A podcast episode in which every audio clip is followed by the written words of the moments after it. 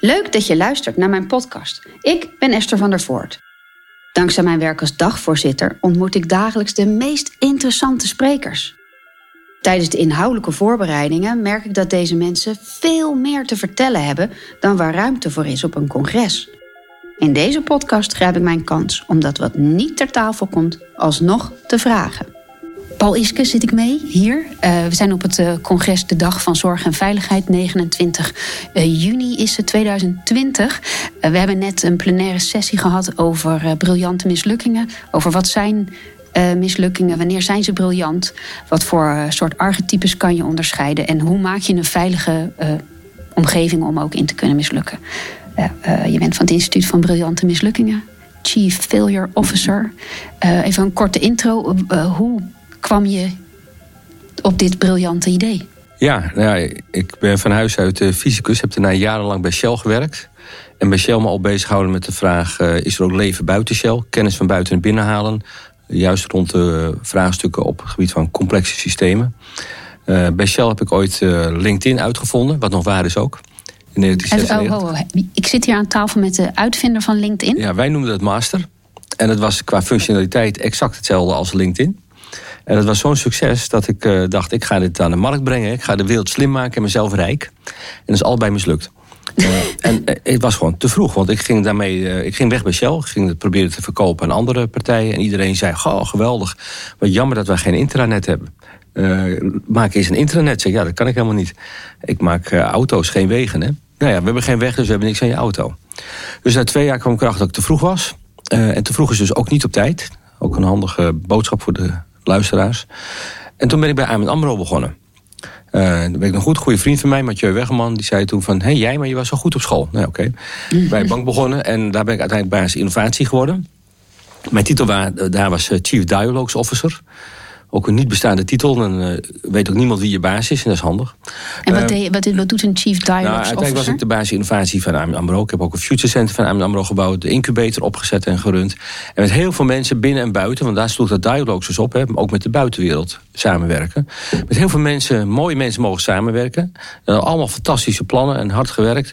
En één ding hadden ze met elkaar gemeen. Twee dingen eigenlijk. De ene kant die ambitie. En de tweede is dat vrijwel alles wat we aanpakten mislukte op een gegeven moment denk ik, ja, ligt het nou aan mij? Hè? Uh, dan kunnen ze beter betalen om thuis te blijven. Of misschien moeten we wel gewoon snappen dat dit, met de, dat dit de wereld is zoals die is.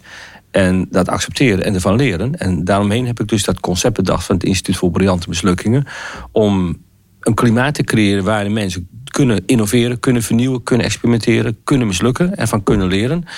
Uh, en dat we daar niet met z'n allen daar moeilijk over doen. Maar, gewoon maar, zeggen, ja, maar werd je zelf een beetje nerveus, Paul, toen je bij ABN zat en, uh, en uh, ging over innovaties en, en, en gewoon alles wat je deed mislukte? Werd je daar zelf een beetje.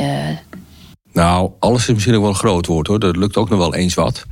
Maar het is gewoon bekend, uh, iedereen die iets van innovatie weet, gewoon dat, dat het meeste dingen die komen niet verder dan een bepaald stadium. Het, het, het idee, het concept, het prototype, uh, ja, op alle mogelijke manieren, momenten kan het ook misgaan. Dat hoort er gewoon bij. Alleen wat ik mij aantrok, en ik heb ook veel op het gebied van kennismanagement gedaan, is dat daar eigenlijk helemaal niks van geleerd. Want mensen gingen dan gewoon, lieten het uit hun handen vallen en die gingen iets anders doen. Of ze werden eruit gegooid of wat dan ook. En dan denk ik, ja maar jongens, dat is toch zonde? Want juist in die lessen die geleerd worden, daar, daar zit de waarde in.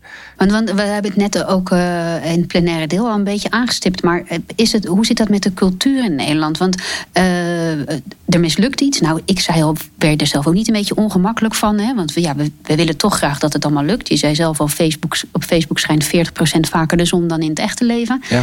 Uh, dus als we dan mislukken, dan uh, proberen we dat of te verbergen of zo snel mogelijk te vergeten. Uh, ja, of er gewoon helemaal niet meer over te hebben. Hoe is dat met de cultuur in ja, Nederland? Nou, de cultuuraspect is heel belangrijk. Ik heb toen de tijd ook samen met andere mensen onderzoek gedaan naar mensen die failliet zijn gegaan. En hoe loopt het daar nou mee af? En één ding wat, ik zat toen bij een bank, één ding wat, wat heel duidelijk is, dat als jij failliet bent geweest of, of in faillissement verkeerd, dan krijg jij geen financiering. Uh, en het is wel interessant, ik heb iemand aan de deur gehad die zei... ja Paul, ik ben failliet gegaan, ik heb er een hele hoop van geleerd. Nu wilde ik een uh, nieuwe kredietaanvraag doen en ik kreeg geen geld, want ik was failliet. Hij zei, het interessant is dus dat toen ik niks wist, kreeg ik twee ton. En toen ik een hele hoop had bijgeleerd, kreeg ik niks meer. Dat is op zich wel interessant. En dan wordt vaak naar de cultuur verwezen in Nederland. en, en ik heb ook onderzoek daarna gedaan. van hoe zit het nou met de waardering voor mislukken en, en de reactie erop wereldwijd. En dan zie je grote verschillen. In Nederland ja, hebben we natuurlijk een bepaalde cultuur. En de cultuur hangt, ja, heeft, heeft gewoon een aantal eigenschappen die direct te maken hebben met het leren van mislukken en het accepteren van mislukken. Ehm, wij, wij, zeggen bijvoorbeeld, ja, waarom eh, zou je heel veel risico nemen? Dat is eigenlijk ook helemaal niet nodig, want we hebben een, een verzorgingsstaat. Hè? Maar bovendien waarderen we het ook niet altijd heel erg als mensen gekke dingen doen. Uh, aan de andere kant zijn we ook de broertje niet. Dat als het dat toch misgaat, dan vangen we mensen wel op. Maar dan moet je verder ook wel normaal doen. Hè? Als je naar een land als Amerika kijkt, dan zie je tegenovergestelde. Daar, uh, ja, daar tel je bij wijze van spreken niet eens mee als je niet één of twee of drie keer vier bent geweest. En, en dan denk je, ja, dat is wel heel fantastisch. Hè? En, en, maar daar zit ook wel een kanttekening bij. Van waarom is dat zo in Amerika? Omdat men erg individualistisch is ingesteld. Als jij bijvoorbeeld, stel dat ik, ik begin een bedrijf en jij investeert in mij. En, ik, en het mislukt. Dan vind ik, denk ik, oh god, Esther heeft geld in mij gestopt en ik heb het teleurgesteld en dat vinden wij vervelend. In Amerika zeggen ze, ja, dat is haar eigen probleem. En als ik was geslaagd, dan had ze er geld verdiend.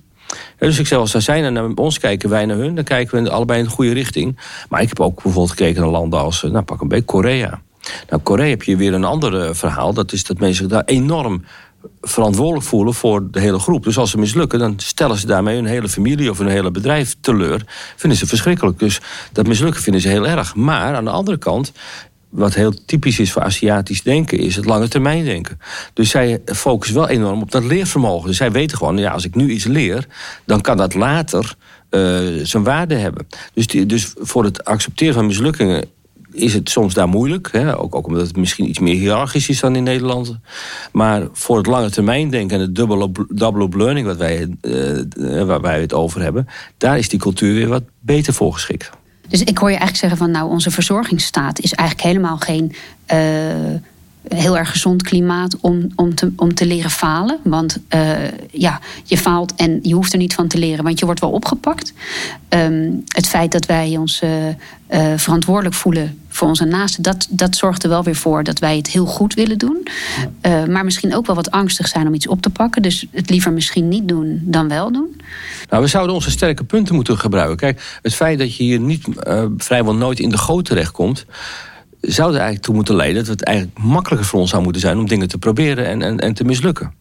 Maar omdat we aan de andere kant een beetje een, een beklemmende uh, ja, cultuur hebben van, van jongens, waarom, waarom zou je überhaupt dingen doen die, die, uh, die risicovol zijn?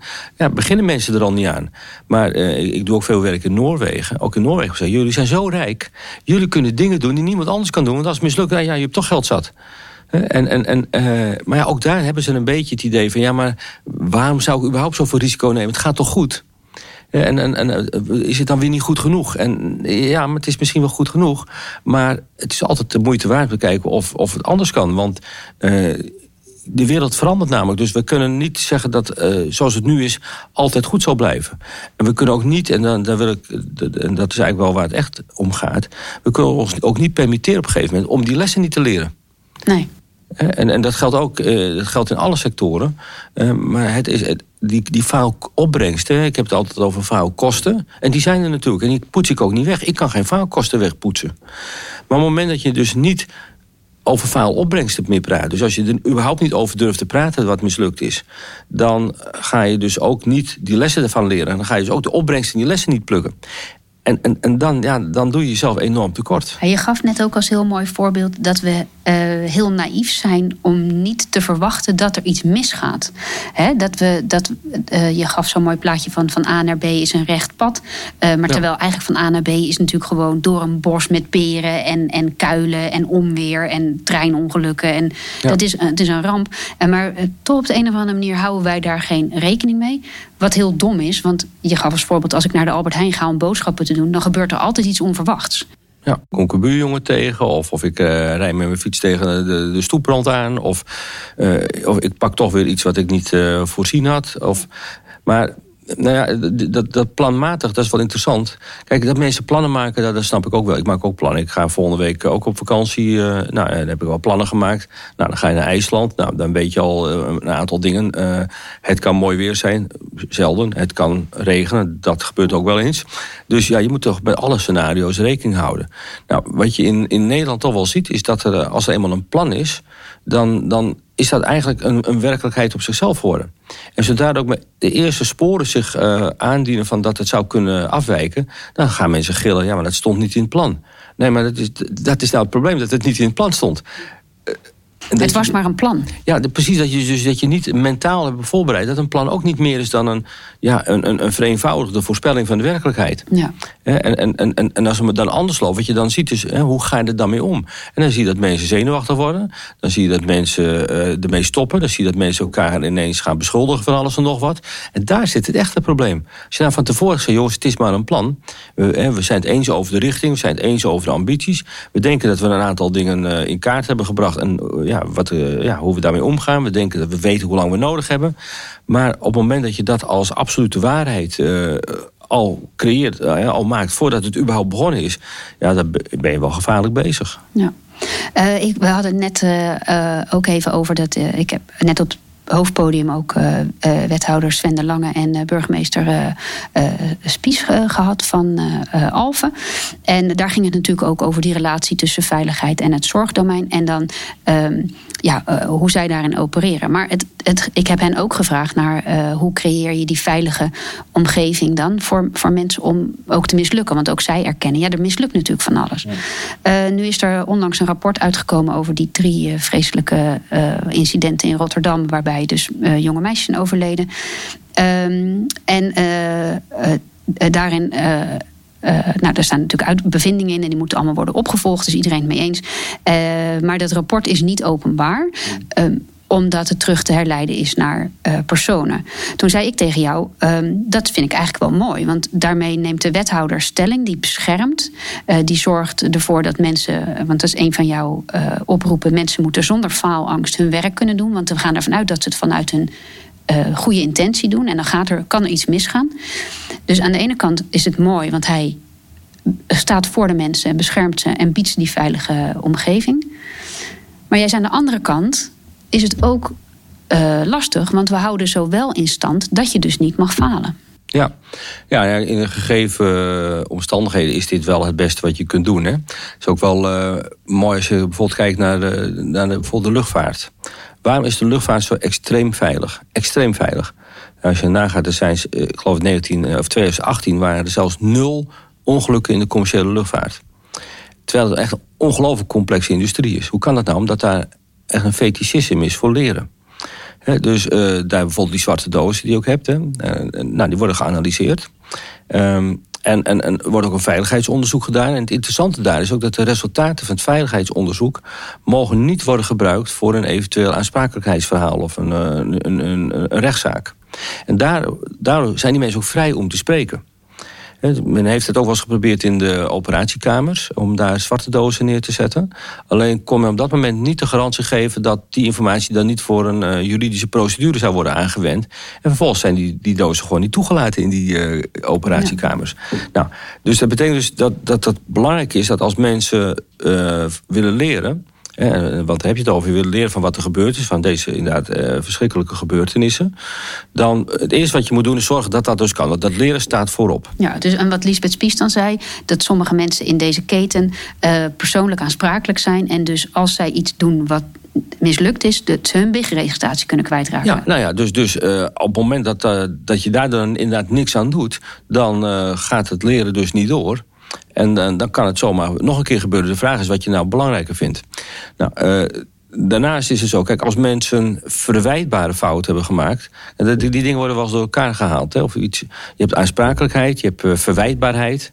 Uh, en die dingen worden wel eens door elkaar gehaald. En dat vind ik, nou ja, uiteindelijk zorgt ervoor. De verwijtbaarheid is, is, voert altijd de boventoon. En dat is eigenlijk ook een beetje waar ik het over heb. Worden mensen worden gauw verwijten gemaakt. Terwijl als je echt verdiept in de omstandigheden dan uh, hebben mensen vaak uh, ja, niet echt iets fout gedaan. of ze stonden onder druk. of of er zijn ook, komt ook uit de luchtvaart trouwens, twaalf redenen waarom individuen de mist in gaan. En dan noemen ze de dirty dozen. Twaalf redenen waarom mensen de mist in gaan. Maar er zit ook heel veel wat ik noem organisatorische domheid in. We hebben georganiseerde domheid. betekent gewoon dat we dingen met elkaar afgesproken hebben. Waardoor individuen uiteindelijk niet het maximaal uit zichzelf kunnen halen. Uh, en nou ja, als je dus kijkt naar, naar dit soort gebeurtenissen, is het vaak maar de vraag of het nou een individuele verantwoordelijkheid was, of het een individuele fout was, of dat het een georganiseerde domheid was. Nou, en het laatste moeten we sowieso eruit hebben. En het eerste, ja, kun je mensen helpen om, om, om zichzelf te verbeteren. Maar dat lukt natuurlijk ook helemaal niet als, als ze doosbang zijn. Uh, en het laatste wat we bijvoorbeeld ook zouden willen... is dat mensen zeggen, weet je wat, ik ga dit werk maar niet doen. Dat zie je in Amerika bijvoorbeeld. Er zijn een aantal uh, beroepen, ook, ook bijvoorbeeld bepaalde chirurgische ingrepen... daar kun je bijna niemand voor krijgen. Want die zijn heel riskant. Als, als het dan misgaat, dan krijg je een claim aan je broek. Nou, nogmaals, ik, mensen die echt fouten maken, mensen die kwaadaardig zijn, die hoeven op, bij mij op geen enkele sympathie te rekenen. Als je, als je gewoon domme dingen doet of lui bent of, of kwaadaardig bent, oké, dan houdt het bij mij ook op. Maar dat is ook de reden dat we het ook over briljante mislukkingen hebben. Ja, het is een mooi bruggetje naar. Uh, ik wil uh, graag nog van jou horen, Paul. Wat had de wereld allemaal gemist als mensen niet briljant hadden willen mislukken of durven mislukken? Kan je nog een paar mooie voorbeelden geven? Nou ja, 95% van de wetenschap is gebaseerd op briljant mislukken. Je, waarom doe je wetenschap? Je stelt vragen of, of, of je moet zelfs nog op zoek gaan naar vragen die je helemaal niet kent. Dus, dus uh, ja, dat dat, dat dat niet altijd succesvol is, daar moet je natuurlijk wel rekening mee houden. Uh, maar we, we zouden geen penicilline hebben gehad. we zouden geen echte vooruitgang hebben gehad. We zouden waarschijnlijk helemaal geen mensen hebben gehad. Want elke relatie die iemand met elkaar aangaat, dat is ook een experiment. En, en hoeveel mensen overkomt het nou dat ze de eerste keer dat ze met iemand een afspraakje maken, dat ze daar ook uiteindelijk uh, 50 jaar mee getrouwd zijn dat hoort er allemaal bij. Dus als je zegt, nou, ik ga alleen maar met iemand een, een uiteindelijke relatie aan. Als ik zeker, 100% zeker weet dat dat uh, een, een, een, geslaagde relatie wordt. Ja, dan zijn we ook gauw uitgepraat. Dus het leven is vol van experimenten, vol van briljante mislukkingen. Um, dus ik denk dat dat maar accepteren, dat dat het beste is. En als we dat geaccepteerd hebben, dan we hebben ook geaccepteerd dat we er eigenlijk gewoon over moeten kunnen praten en dat we ervan kunnen leren. Uh, dus ik denk dat, dat de wereld er, nou ja, heel anders uitziet als mensen, sowieso als mensen vrij zijn. Volgens mij ben je ook gelukkiger. En, en, en, en dan krijg je. Je bent vrij om te leren, hè? Ja, maar. Uh, vrij om. Nou, in eerste instantie vrij om te proberen. Ja. Uh, dus het is, het is eigenlijk een, een, dubbelslag die je maakt. Want je wil de angst wegnemen om met dingen te beginnen waarvan je niet zeker weet of het gaat lukken. En je wil de angst wegnemen om over dingen te praten die helemaal niet zo gegaan zijn zoals je had gewild. En in dit domein is het natuurlijk lastig als je zegt uh, zorg en veiligheid, hè, hebben we het nog steeds ook een beetje over. Uh, is het lastig als je zegt uh, vrij om te proberen. Want dan zeggen mensen, ja, hallo, het gaat hier over mensenlevens. Ja. Ehm, maar eh, jij bedoelt vrij om te proberen vanuit je eigen professie, vanuit je eigen overtuiging. En dan heb je alle domme, kwaadaardige, stomme dingen. Daar heb je het niet over. Maar jij zegt er zijn gewoon echt wel mensen die echt wel weten als ik het zo zou proberen, zou het waarschijnlijk meer effect hebben dan hoe ik me nu moet gedragen volgens alle protocollen. Ja, maar ook, ook uh, al de protocollen, het evidence-based werken, zeg maar. Erik Gerritsen zei was het evidence-based. Um, ja, ja hoe, hoe, zijn die tot stand gekomen? In eerste instantie ook door dingen te doen waarvan je niet zeker weet of het werkt. Ja. En na verloop van tijd heb je het idee van, nou ja, op dat moment, en dat kan in de loop der tijd natuurlijk ook nog weer veranderen. Hè? Want de mensen veranderen, de wereld verandert. Dus iets wat nu evidence-based is, kan straks misschien wel nergens op slaan. Maar in ieder geval in de aanloop daarheen zijn ook dingen uitgeprobeerd en zijn dingen afgevallen die niet bleken te werken. Uh, maar ja, wat je zegt, het belangrijkste is dat je wat je voor ogen staat, namelijk je wil iets goed doen, je wil iemand helpen, je wil een, een oplossing verzinnen. Uh, en je maakt zoveel mogelijk gebruik van, van kennis die er is. Uh, en dat je daarbij nieuwe kennis ontwikkelt. Ja, het zou zonde zijn als die nieuwe kennis niet gebruikt zou worden. En dat is ook de manier waarop wij ook verbeteringen hebben kunnen vinden. En ook, ook protocol hebben afgeschaft of, of kunnen weten aan te scherpen. En Paul, en tot slot, jouw eigen meest briljante mislukking? Ja, nou, ik, ik, eh, ik heb er gelukkig ook meerdere. Nou, ik noemde net al uh, mijn LinkedIn-verhaal, want ja, ik zit hier en ik zit niet op de Bahama's. Maar we nou toch over relaties hebben. Ik ben dan een van die uitzonderingen voor wie wel geldt dat de eerste keer meteen raak was. Maar dat is, is, op zich wel aardig, want ik, ik, ik zat toen de tijd, ik werkte toen nog bij Shell en we hadden een conferentie en we zouden ergens heen gaan, maar het ging allemaal mis, ongelukken, slecht weer. toen ben ik in mijn eentje de stad in gegaan, Leiden in dit geval. Was op koopavond.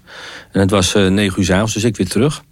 Maar ja, ik denk, ja, ga ik weer naar zo'n conferentieoord. En, en ik liep langs een café. En ik moet je zeggen, ik drink niet. Dat is verder helemaal niet bijzonder. Ik vind het gewoon niet lekker. Uh, ik was van mijn leven nog nooit in een café geweest. Dus ik loop langs een café en het zag er gezellig uit. Dus ik denk, ik ga daar naar binnen. En uh, laat ik, doe ook eens gek. Experimenteer eens. En ik was nog niet binnen of mensen begonnen mij drankjes aan te bieden en tegen me aan te kwekken en zo. En op een gegeven moment, nou, wil je nog een drankje? Ik zeg, ja, gaat dat altijd zo? Ik zeg, want ja, maar hoor je er dan niet bij? Ik zeg, waarbij? Ja, wij vieren hier een, verjaardag. ik zei, oh nee, dat wist ik niet. Ik kom zomaar binnenlopen. Nou, bleek, nou, er werden drie verjaardagen gevierd. En de ene partij dacht gewoon dat ik er bij de andere hoorde. Dus niemand had door ik er helemaal niet bij hoorde. Dus ik zei, tegen dat meisje. Ik zeg, uh, en wie is er dan jarig? Nou, zei ze, ik onder andere. Ik zei, oh, wat leuk. Nou, van harte gefeliciteerd. En, uh, nou ja, en, uh, dus ik ben lang blijven praten. En toen kwam ik thuis en ik, nou, ik vond het best wel leuk. En weet je wat, doe eens gek. Ik stuur eens een bloemetje om, om haar nog te feliciteren. Nou, kortom, daar, daar ben ik nu 25 jaar mee getrouwd. Nou, mooi. Maar dat, dat is dus, en, en ja, je zou het een boerendochter noemen. Maar het was een dochter van een ambtenaar. Maar goed... de ambtenaarsdochter, die kunnen ook heel mooi zijn. Ook, ook heel mooi. Maar het is maar aan te geven, je kunt dingen niet plannen.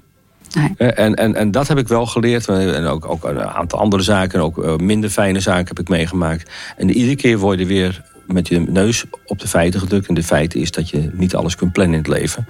En, en dat je daar heel erg verdrietig kan van worden en moeilijk over kan gaan doen. Je kunt ook zeggen, ja, het is wat het is. En haal eruit wat erin zit. Dankjewel, Paul, voor dit gesprek. Mooi. Graag gedaan. Bedankt voor het luisteren naar mijn podcast. Vond je dit nou heel erg leuk en wil je echt meer horen? Zoek me dan even op. Je kan me vinden op SoundCloud, Spotify, iTunes en YouTube. Mocht je me willen boeken als dagvoorzitter, wat natuurlijk ook altijd mag, kijk dan even op mijn website www.estervandervoort.com.